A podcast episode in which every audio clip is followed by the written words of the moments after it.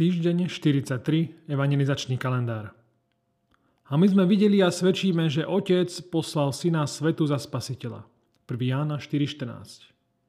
Ján vo svojom prvom liste ubezpečuje, alebo vydáva svedectvo o tom, že on a iní okolo neho videli Pána Iša Krista.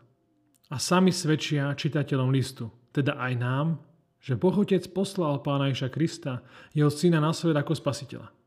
Či tomu veríš, alebo nie. Takže jedine Boží syn je spasiteľ. Chápete? Nikto iný.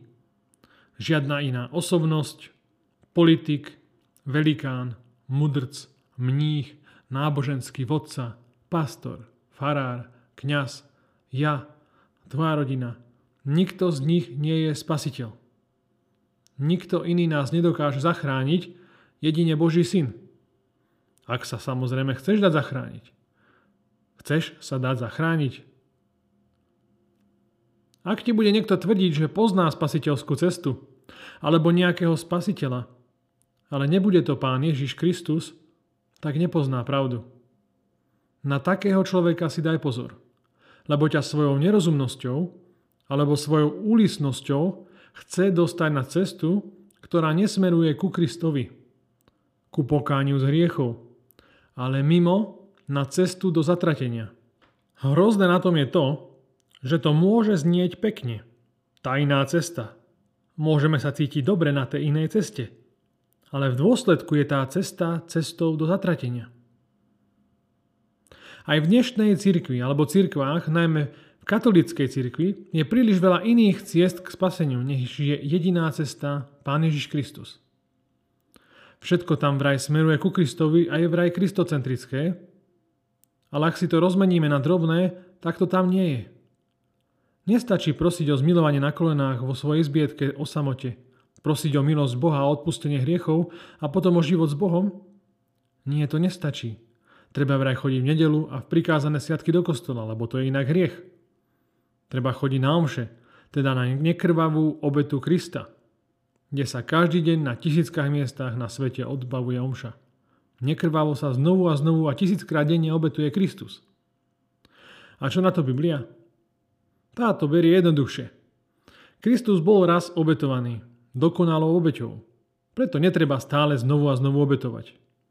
No ale to by znamenalo, že nie je to treba kňazov a omše kvôli obetovaniu. Ale o tom presne omša je.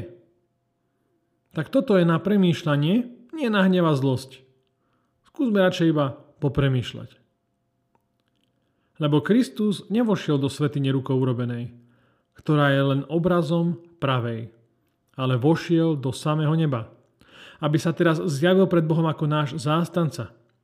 A nie preto, aby sa opätovne obetoval ako veľkňaz, ktorý vchádza do svetine každý rok s cudzou krvou.